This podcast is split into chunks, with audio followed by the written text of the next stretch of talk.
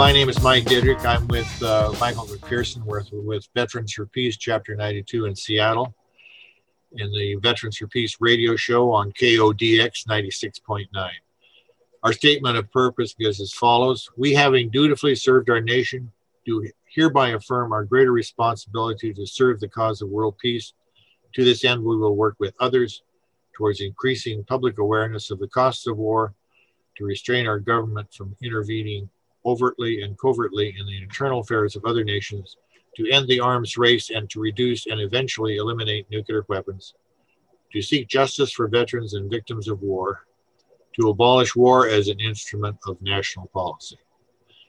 To achieve these goals, members of Veterans for Peace pledge to use nonviolent means and to maintain an organization that is both democratic and open, with the understanding that all members are trusted to act in the best interests of the group for the larger purpose of world peace.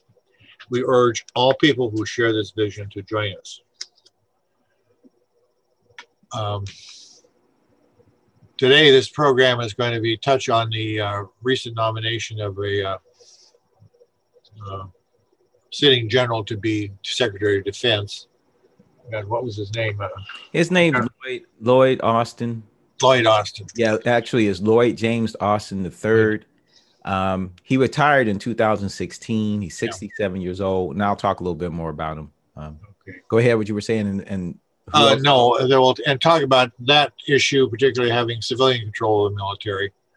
Uh, the national, uh, we've got a national law which actually says uh, military officers, former military officers, must be separated over seven years or more from active duty to serve in that role. Uh, and he is not.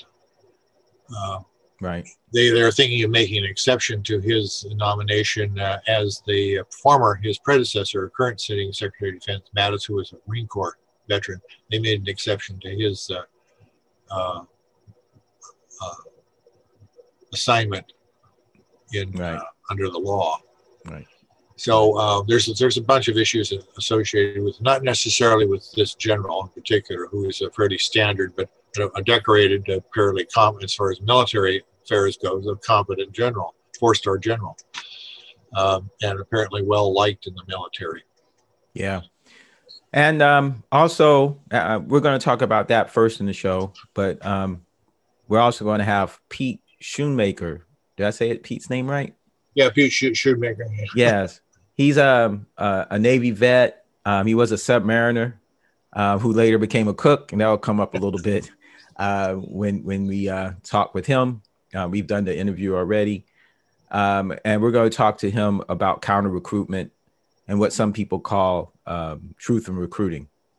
Um, but before we get started talking about Lloyd Austin and specifically about civilian control, because Lloyd Austin is just the person that was um, nominated, um, I want to wish everyone a happy holiday uh, for people who uh, uh, celebrate Christmas, Merry Christmas. Um, and um, if you celebrate Kwanzaa, happy Kwanzaa.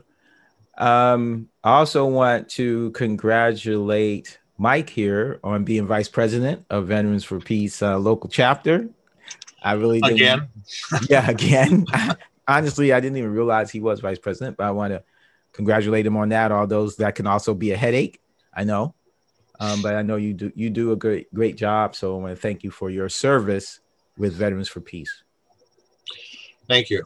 It's not something I'm unfamiliar. I was served as the first uh, uh, president, or sometimes you think it's a victim of this organization, when it started in two thousand three, and we've had some some chaos uh, over the years, uh, but it's all, you know, people have picked up the the, the gavel, if you want to call it, and, and and moved on. We've had uh, quite an interesting cast of characters, being officers and actually mem- members. But uh, uh, the good thing about it is that the mission is uh, mission goes on, and the vet- veteran members have stepped up and uh, continue the work of V F P.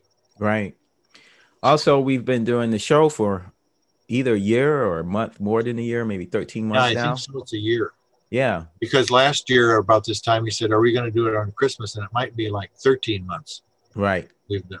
Yeah. I think we started in November. I think so too. Yeah. Yeah. And we missed one month. Did we miss one yeah, month? Yeah, we missed one yeah. month. I can't remember. So, maybe it was March or something. Uh, the other thing is that the, the, the radio station needs uh, studio space. They're getting kicked out of their space. So for those people who are listening to this thing, the they're looking for a studio space to broadcast this, uh, broadcast their program, which is varied and, and very progressive and if left-wing. Uh, a lot of good issues. Uh, they're streaming. So yeah. uh, you know, a space that, that they can use, you know, for free or for very, very little money, please uh, talk to K O D X ninety-six point nine. Mike McCormick, who's the, uh, uh, hand, handles the manager of the station. Right. Um, so uh, let me just say the radio show airs and streams every fourth Wednesday, our show, every fourth Wednesday of the month from six to seven p.m. on K O D X ninety-six point nine F M. Um, and if you cannot actually pick up the signal, Um, and that's in Seattle, you can go to K O D X Seattle dot org uh, to find the stream, because um, they stream all the twenty-four seven. And you can find um, our radio show there at K O D X Seattle dot org slash Seattle V F P. And one other thing, just real quick, we have to acknowledge that the COVID, uh, the virus has continued to ravage our country. Um, we're over three hundred, I guess, twenty thousand people have died at this point, eighteen million cases of COVID. Um, this is very sad, especially uh, this season, you know, with Christmas and people wanting to travel. I would suggest to people don't travel, stay home if you can. Also, um, there's two vaccines out now, uh, which is very exciting. Um, there might be some people concerned about whether or not they should take the vaccine. I would suggest to you that you probably should. Um, you should pay real close attention to the news because things change. Um, but the reason I have a lot of confidence in it is because there are a lot of um, medical professionals, many across the world looking at this. It'd be very hard for um, there to be some kind of conspiracy or uh, people to hide anything, because there's way too many people looking at this, um, um, people who are concerned about their families. Uh, so I'm I'm watching very closely, pay attention. So I'm not telling you that. Don't just go by my words. Um, but more than likely, this is safe. And that new strand um, that mutated um, that's in the U K, um, people are concerned about that, which is fair. But um, from what the scientists believe at this point, the vaccine will be able to deal with uh, that strand. So, yeah, it, it is very important that people, the, the medical professionals say that we need a, something like a seventy percent threshold of, uh, of immunizations to make, make this sort of what they call herd immunity, or to damp down the virus to make it work. And that the, at, during that period, you can't stop doing social distancing, wearing masks, and the other protocols that people should be using.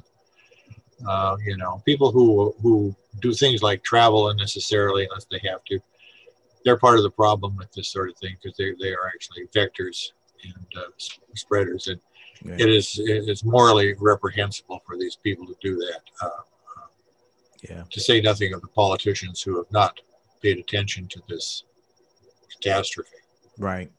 Not, ju- not just the president, but majority of the Republican Party, unfortunately, to, to be specific. Right. And then uh, and that's the mainstream, and the sort of the fringe elements who don't don't believe in vaccines or, or think it's a conspiracy.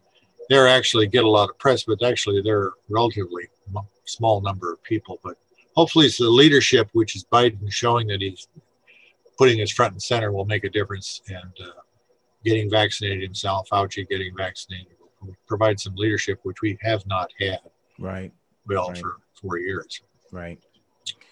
All right. So um, let's go ahead and talk about civilian control of the military.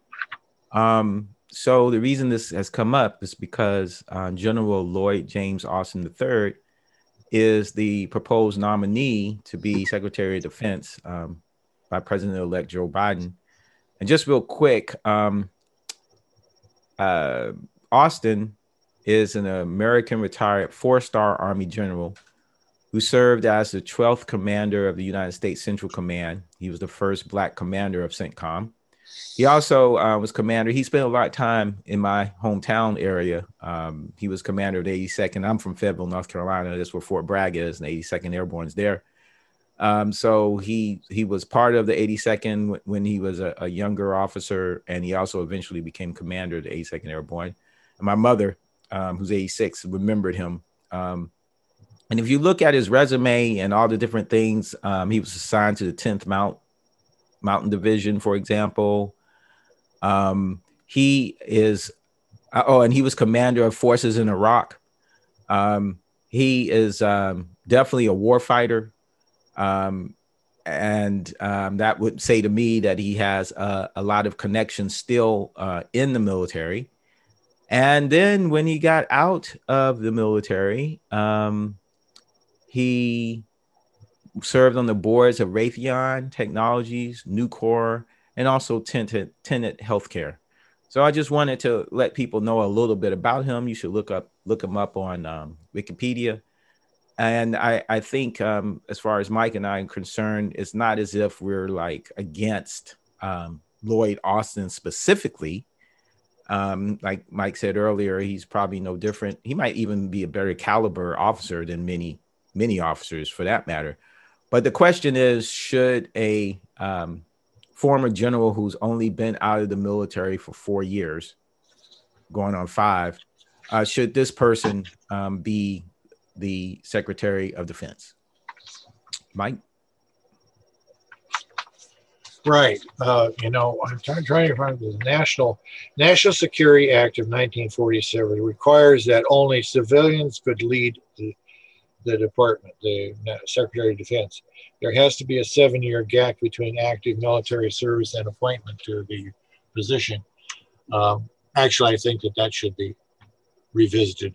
I don't think that we need any former military being of, of being in charge of the uh, Department of Defense. Um, um, right. The military, as we know, is a very closed and and, and uh, not particularly open society.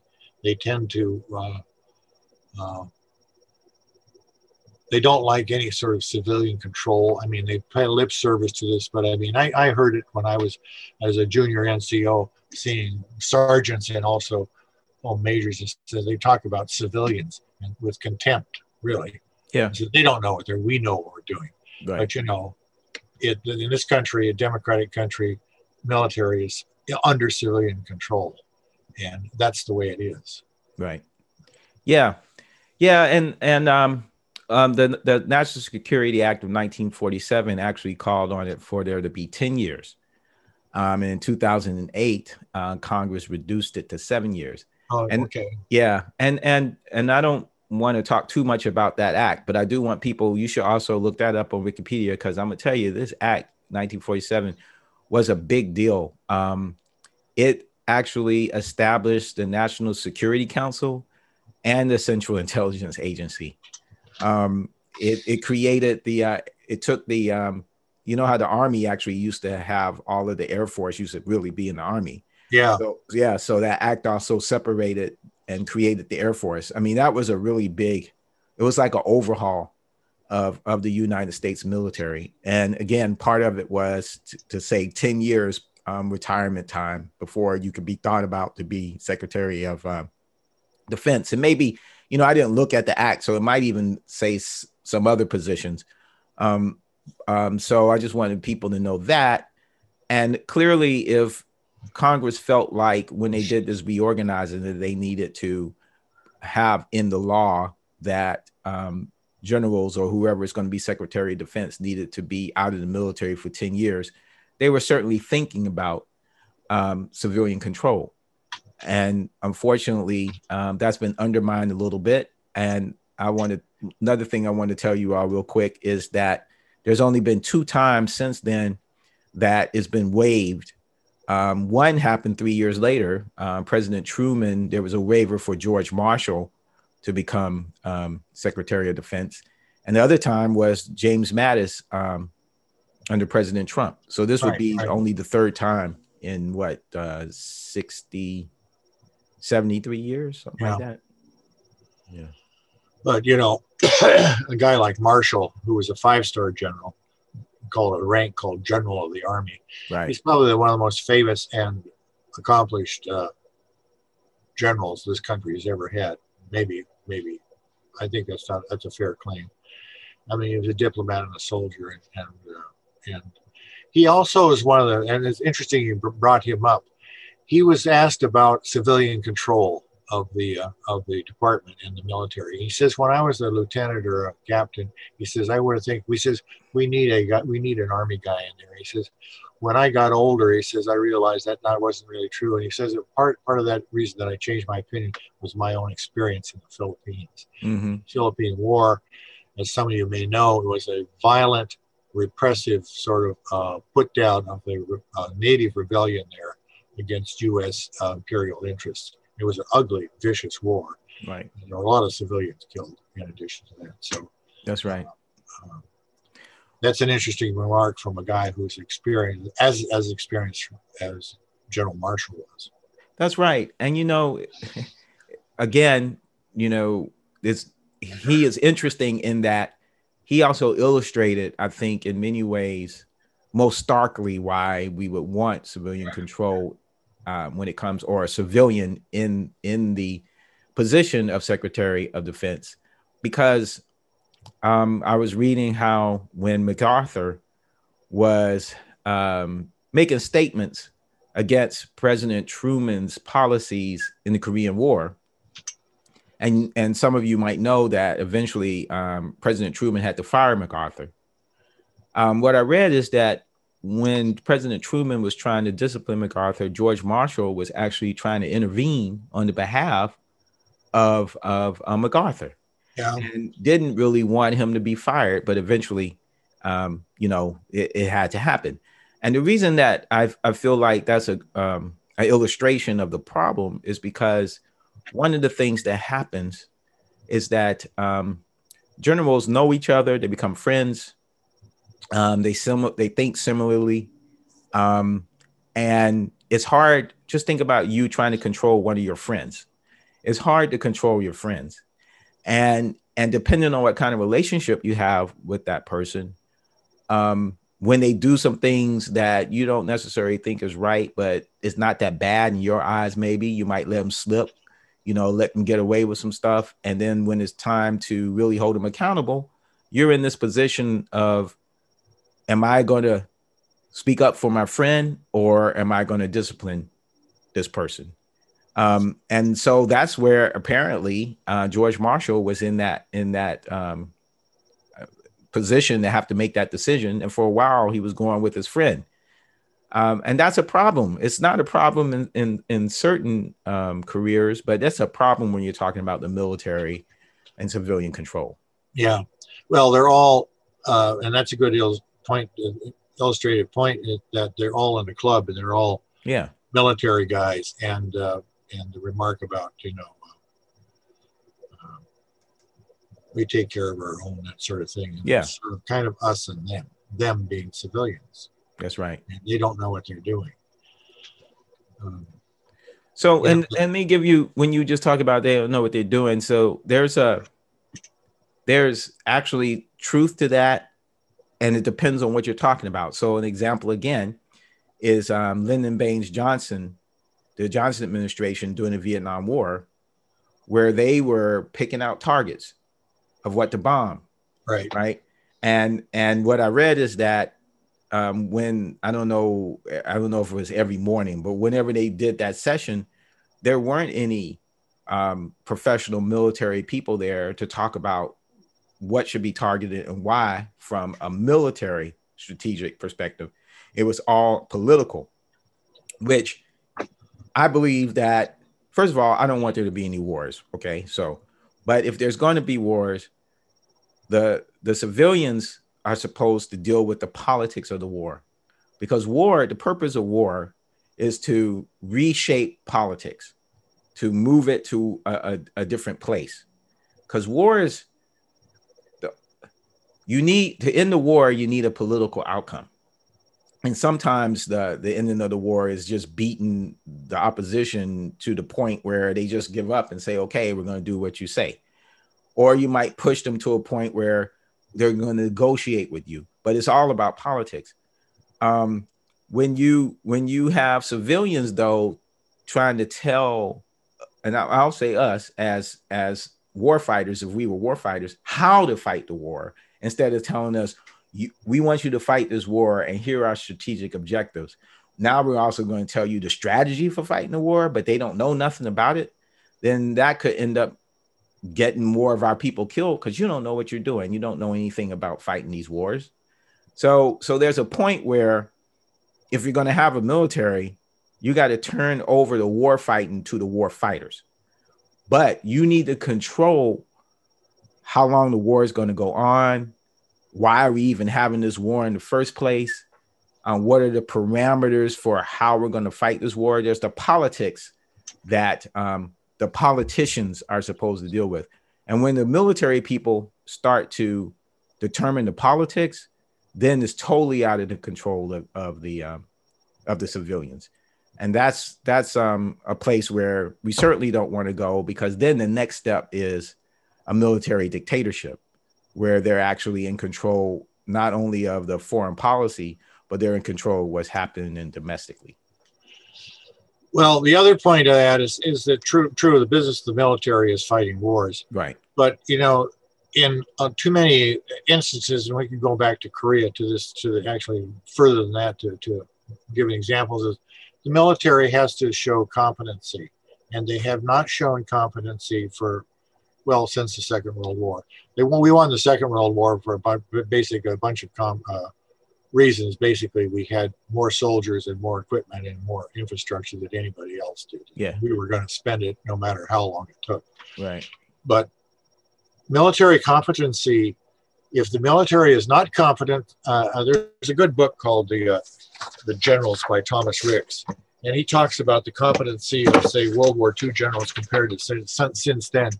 And there's there's a good case to be made of incompetence at the senior level for Iraq, Afghanistan, certainly Vietnam.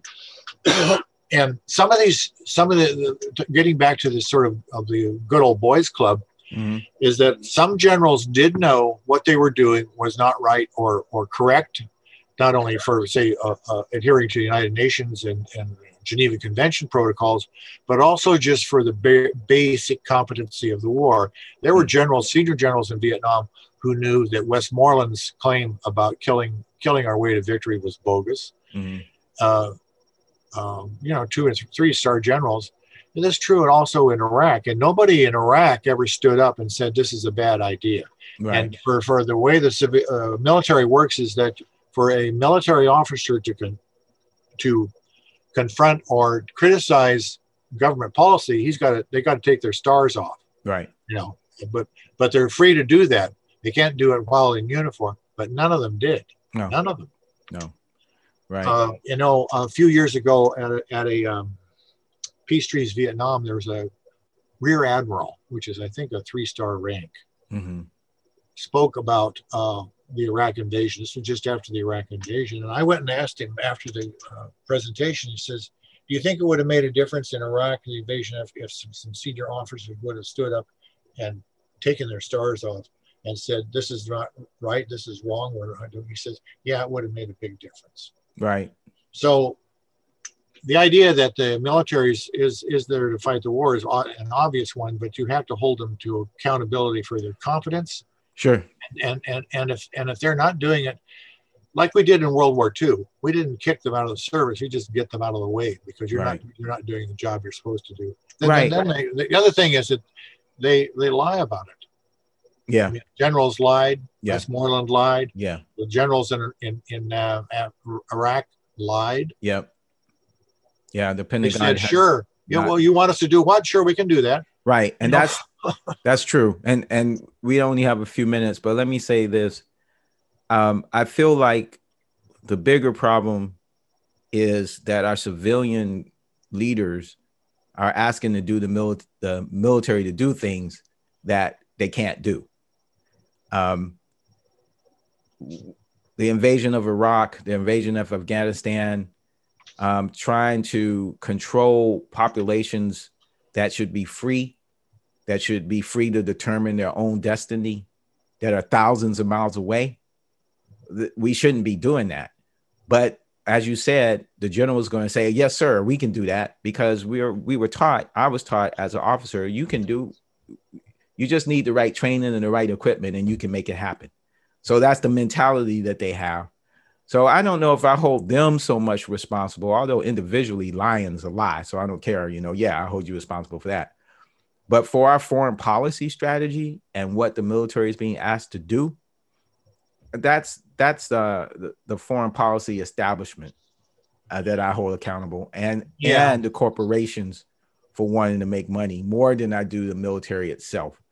And well, I will yeah. say that the the generals lack a, a good amount of integrity to tell the truth. So I don't want to, you know, let them off. You know, the the military officers, you were an officer, I suppose yeah. you got you, you reflect some of that sort of mentality even now, yeah. but they have this sort of, they hold themselves to a higher standard. Yeah. They hold themselves to a higher standard, not just the Constitution, which they swear an allegiance right. to, but duty, honor, country. I There's mean, an officer's, right. uh, you swear to an officer's creed.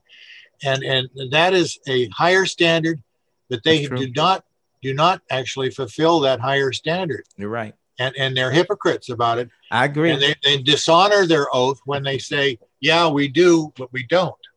I and agree. It's, it's more of a go along, especially in senior ranks. It's a go along to get along. You know, no no less a person uh, than uh, uh, Powell, who yeah. was uh, Secretary of Defense, I guess, under, under uh, Bush. And he knew that that was a bad idea, and it's haunted him for, you know. Uh, yeah, he was Secretary you know. of State. Yeah, Secretary yeah. of State. He knew better. Yeah. And I know.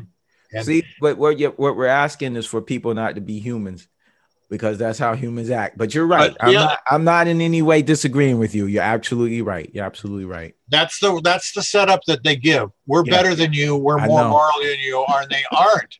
I know, I know. Some officers are. Some officers are. They yeah. took those stars off, and it happened to a few times in Vietnam. Right. It hasn't had happened much since. And the criticism that they got from generals was after the war had started, after they retired, they say, "Well, that wasn't a good idea." Right. Well, that's bullshit. I agree. You know, I agree with you. you know? And, well, and you know, it's by their own definition. Yes. I hold you responsible by your own what your what your own oath is. I know. And if you're not going to uphold it, you don't belong belong being an officer. Well, we had to talk about this some more, because I totally agree with you. But where is the line between we say civilian control and then I give you a, a order, you know? So it's it's a it's a I don't know. I don't know. Well, but it is a bigger line, because the Secretary of Defense in, in Bush's Secretary of Defense, what was his name? Rumsfeld. Rumsfeld. Yeah. He wasn't an officer. He wasn't in the military. He was like a a hawk. Yes. Cheney. Man, yeah. these people were. That's right. They were. Well, we better. Um, Go ahead and transition on to our, our next guest. This has been a lively discussion, and it's very important. It's very important because it can lead to some things in our democracy that, that we really don't want um, if we don't continue to um, watch closely civilian control of the military. All right, so we're just going to go ahead and, and um, talk to Pete Schoonmaker, if I said that right. Schoonmaker, yeah. Okay, thanks.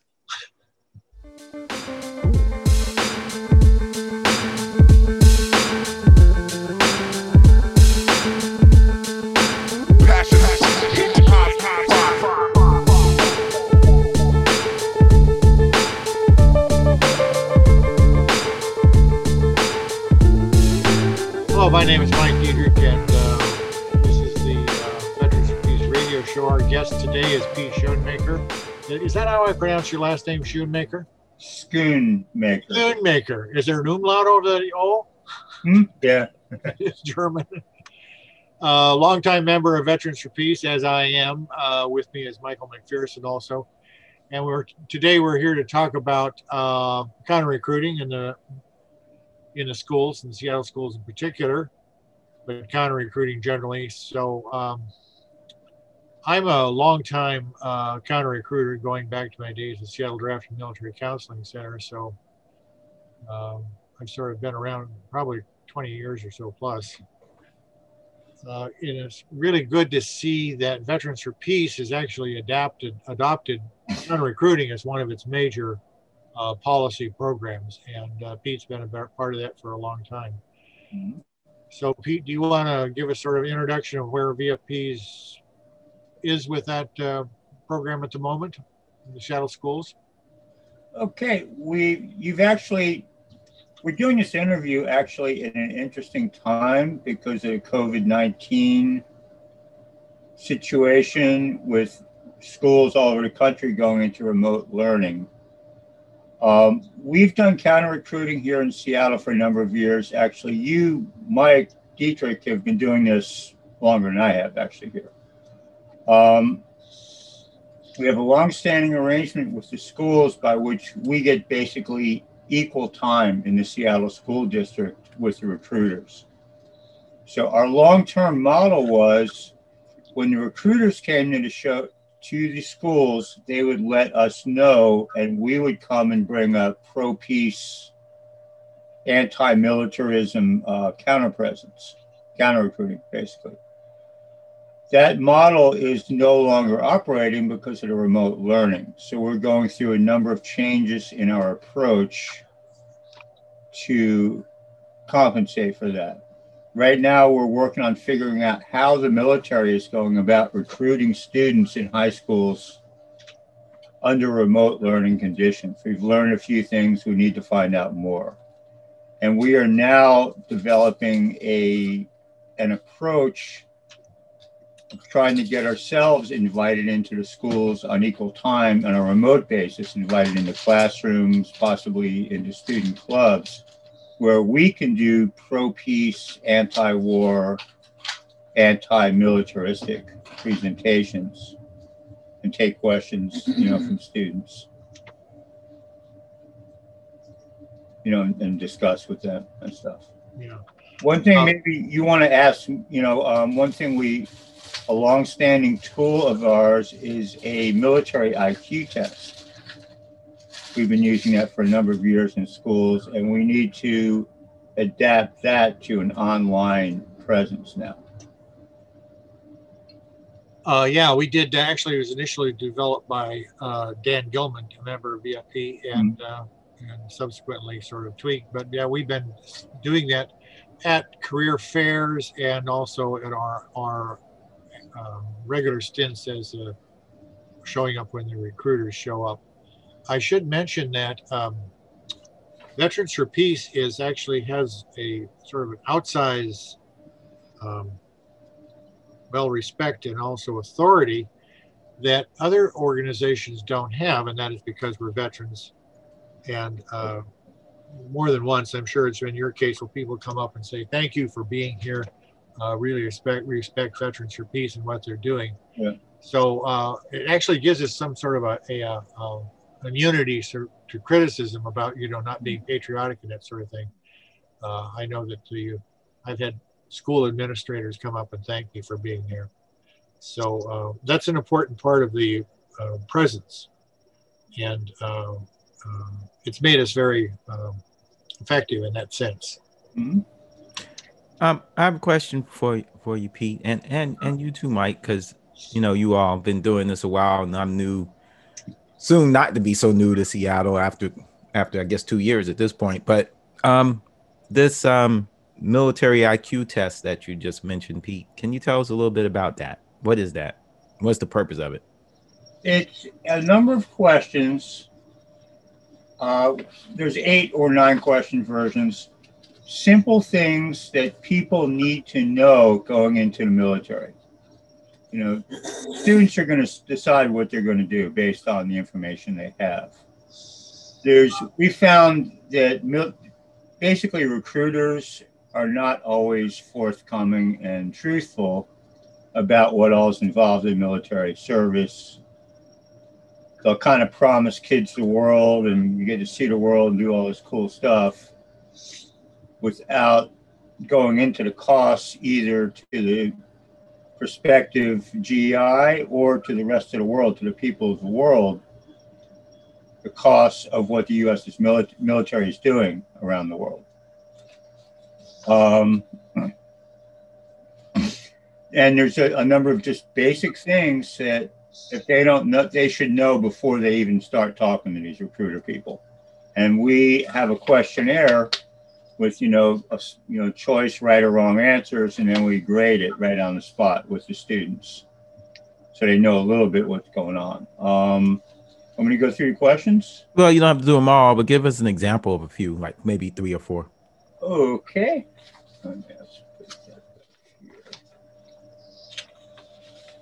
I think one at the top of the list is actually one of the more important ones. Oh, well, yeah, this is a real simple one. They'll find this out pretty quick. When you enlist in the military, or when I enlist in the military, how many years do I have to serve? And then A, A, two years, B, four years, C, six years, D, eight years. The answer is eight years. It's an eight-year contract for everyone. You may not be active duty all or most of that time, but you can be called back at any time during that time frame. It's called stop loss. Right. It was heavily used during the more intense phases of the Iraq War. What a, is there a question that um, students or people who take that are more surprised by the answer to? Or, you know, is most there, people take four years. No, no, I'm saying, is there any other question? That okay, uh, which which let me just say let me let me just say that again. You said that most people say four years, so that's good information to know. So thank you for that. But is there any other question that people are like, oh, I really didn't have any idea, or they're surprised, or you know, takes them aback? Okay. The uh, the most my answer for that one would be um, question number eight. Since World War Two, how many defensive wars has the U S fought? Mm. Answer A, none, B, four, C, six, D, seven. Some people get that. The, the correct answer is no defensive wars. Right. A lot of them pick four for some reason. Once again, it's just a popular number or something. Wow. But they have to reread defensive war. Defense is where... You know, we were attacked, or, or whoever. A defense is, you know, somebody attacks you and then you fight back, essentially. Right. We we don't do that here in America. So. Right. I, I would add the other another important question is some of these questions are open to an opinion. Yeah. Yes. Uh, that you know you can go one way or the other, but but uh, the first question about how long the military service is, that's a matter of fact. Yes, yeah. Right. It's not something you argue about. Yeah. The other question that uh, that we ask about is, what uh, are you obligated? What is what is a delayed enlistment program? Mm-hmm. Delayed, delayed enlistment program is, is a program by which people who are, are in high school mm-hmm. uh, sort of get prepped to go into the military, but it is not an enlistment. Mm-hmm. And often recruiters will say they don't mention that it is not an enlistment.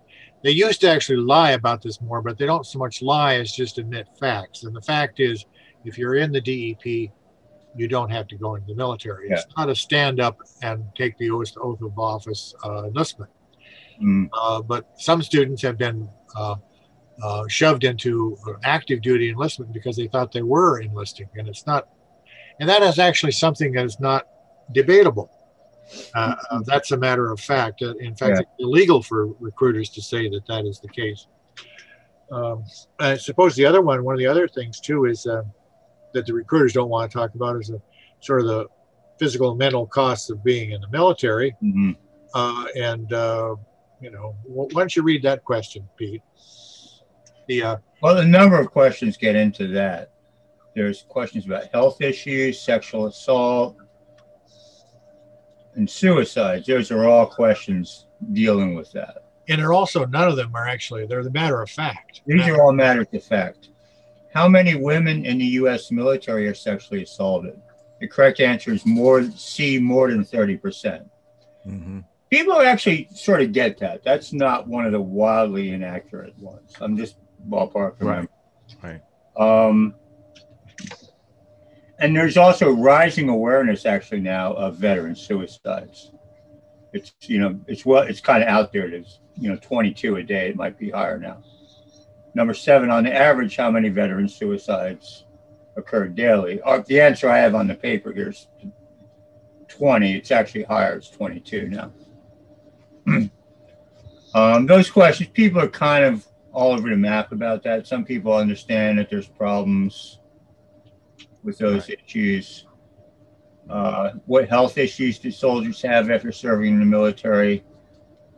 Um, There's actually three correct answers to that one. Suicide, depression, P T S D, traumatic brain injury are all. Right. Um, people kind of know some of that kind of stuff. Right. Uh, another one that's really, I think it's sort of, we're sort of on the borderline of actually, you know, it has to be broken down into more detail than the way we have it, I think. Is question number two, is the military a good place to learn a skill for a career when I get out? Now, if one thing, that's like their big selling point, one right. of the big military's big selling points. Right. And we've long found that actually, on the average, it's probably not. That's actually our correct answer, C, probably not. It's yes, no, probably not, or depends on my officer. Depends probably on what? What you say? Depending on what you go into, what branch okay. of service. Right. The average is, I think, uh, something like, it's in our answer sheet. It's probably a little dated, but uh,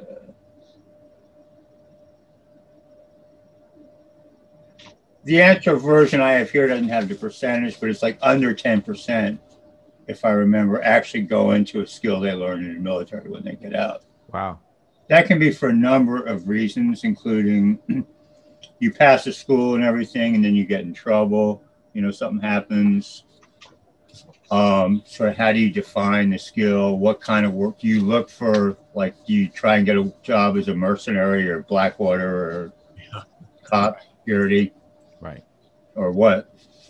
Right. Um, just speaking for myself, I learned dishwashing in boot camp, and that became a lifelong skill. But that's not the yeah. main thing I put on my resume. Right, right. Well, the, I use myself as an example of yeah. military skills. I was an interrogator linguist, and I says, well, when I got out of the service, I could either, uh, uh, not the only job is I could go work for a mercenary, go work for the Los Angeles Police Department. Yeah. yeah. Right. Right.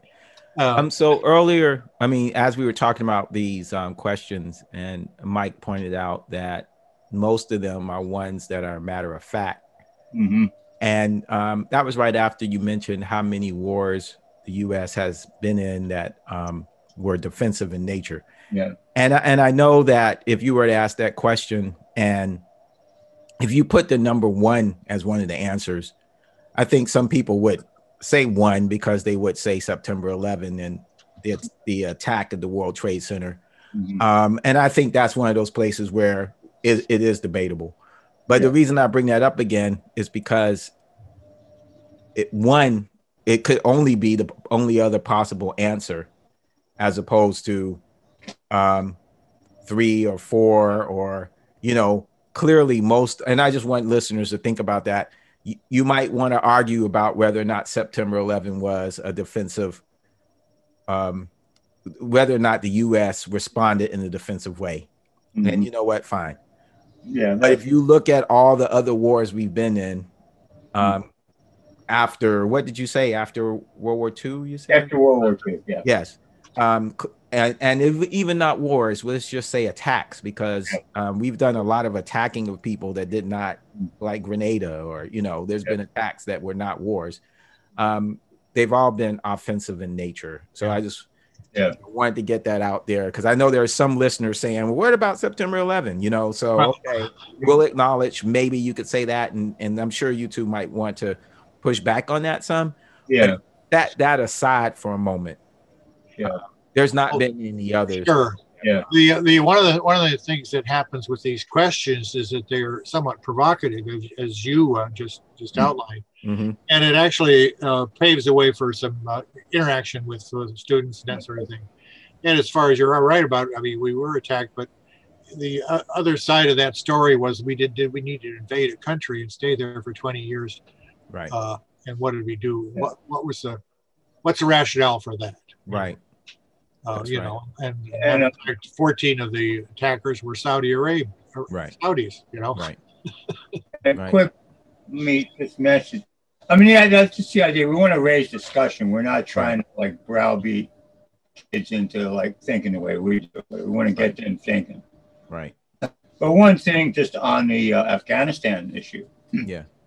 Um, if I recall, when the war started, the initial response of the Afghan government was they were asking the U S for proof.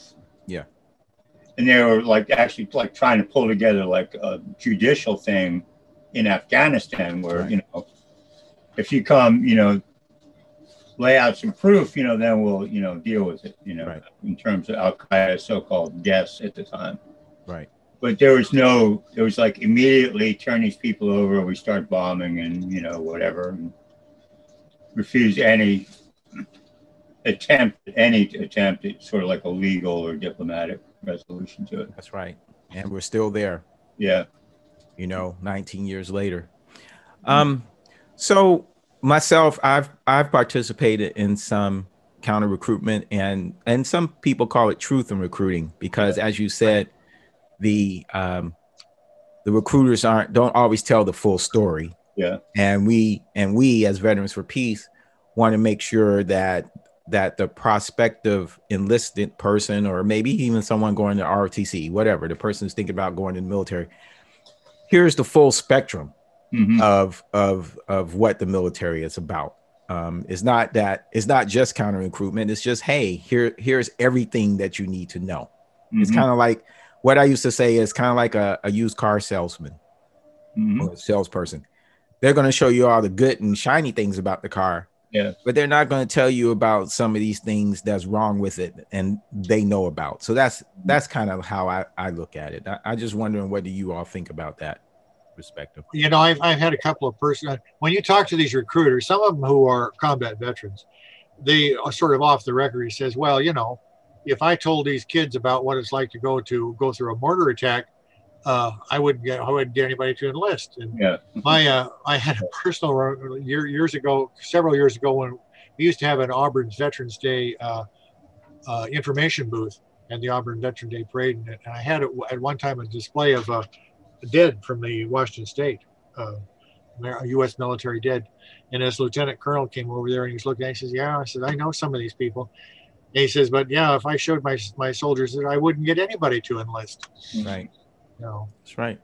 Yeah, we're, we're trying to get them more to like think about like this all-sided, like you know, like we're a couple like old people show up, you know, for a half hour or something, you know, and then you know, and the military's there and stuff.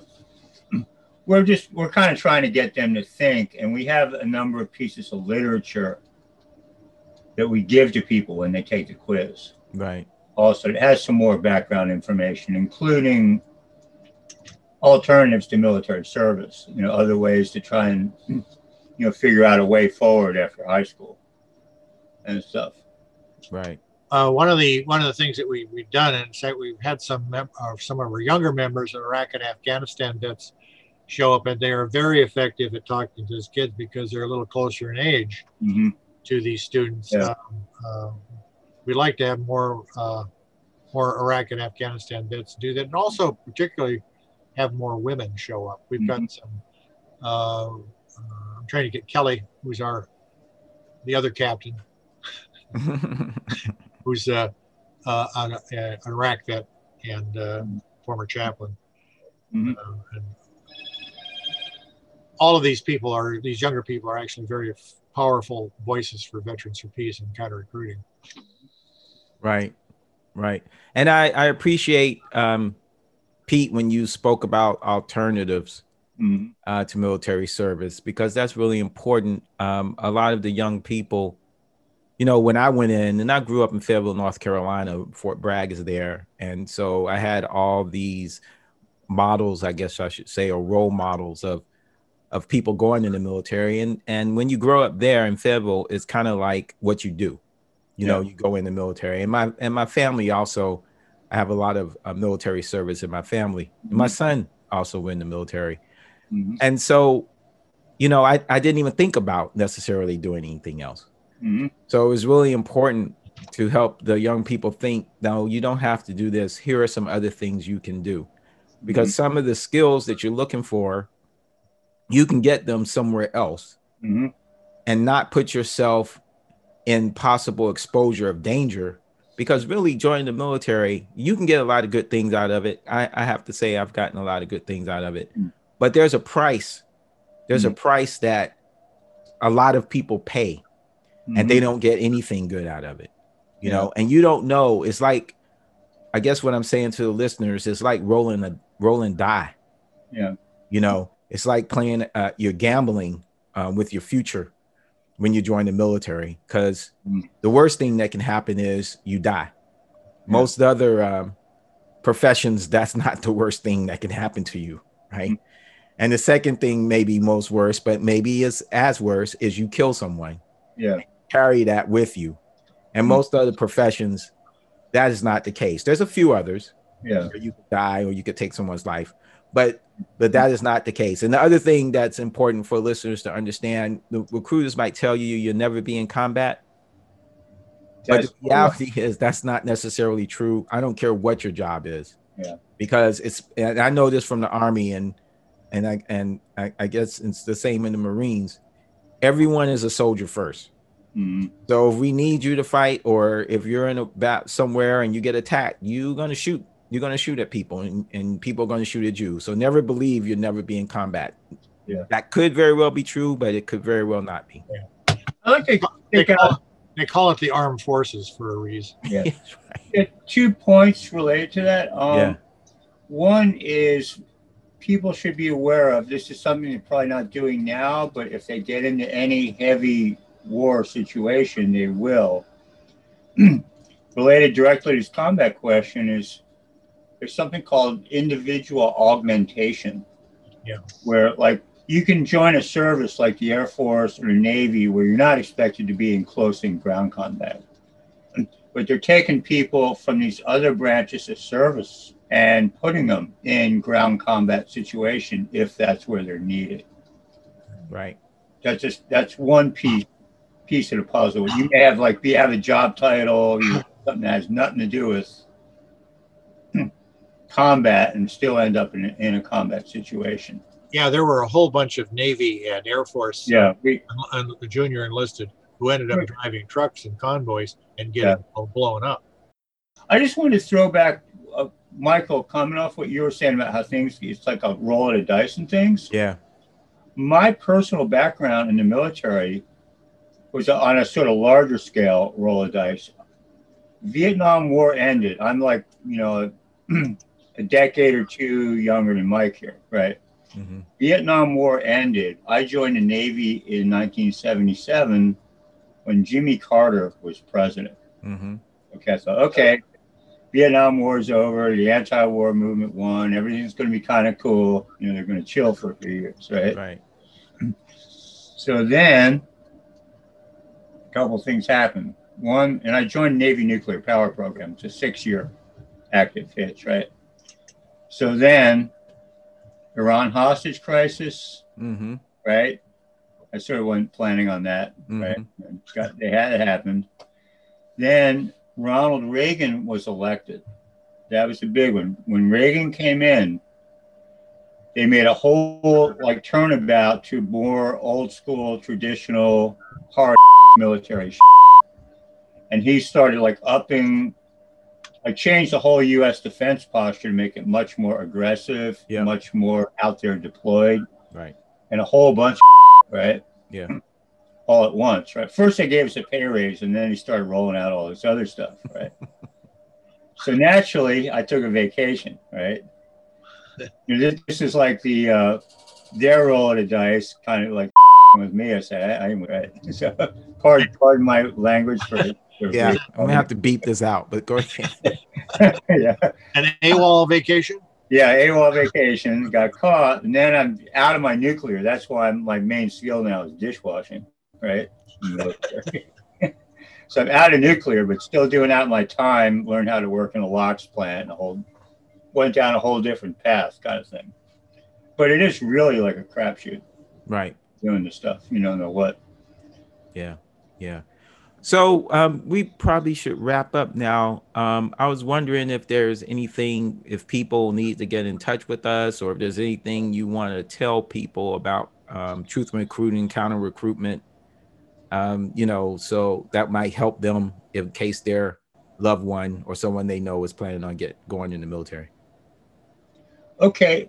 We have a website and Facebook page, Veterans for Peace, V F P ninety-two dot org. Facebook is, well, look for Veterans for Peace Chapter ninety-two on Facebook. We have a Facebook page. We can be contacted through there. We have uh, email, info, I believe, at V F P ninety-two dot org. If you reach out to us, we have materials and we have people who are experienced in counter recruiting. And we are actively right now trying to figure out what the recruiters are doing. We need help from people to do this. And we're happy to reach out or connect with anyone in the community who wants to go over these kind of issues. Right now, like we all have like Zoom and stuff, we can meet online with people, talk to people, we can send materials to people. So yeah, by all means, contact us and we'll get back to you, especially around counter recruiting. That's one of our best things we do as a chapter. All right. Well, thank you, Pete. I appreciate Thank your time. You, Mike. Mm-hmm. Mike, you have anything thanks, you say? Thanks, before? Pete. Uh, you know, very yeah. well done. We look forward to working with you uh, yeah. in the future on counter recruiting with Veterans for Peace. Cool. You all too. Yeah. All right. That's the end of the show. But before we go, let me give credit where credit is due. Our theme music, Untouchable, and the transition music, Spanish Winter, are from The Passion Hi-Fi. You can find this music at the passion hi fi dot com. That's the P A S S I O N hi-fi, H I F I dot com.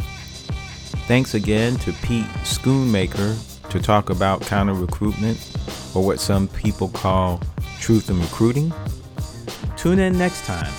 The radio show airs and streams every fourth Wednesday of the month, six to seven p.m.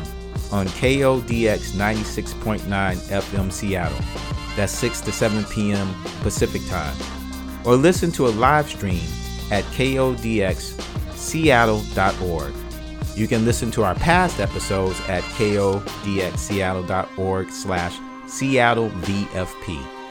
So until then, stay in the struggle, power to the people, and power to the peaceful.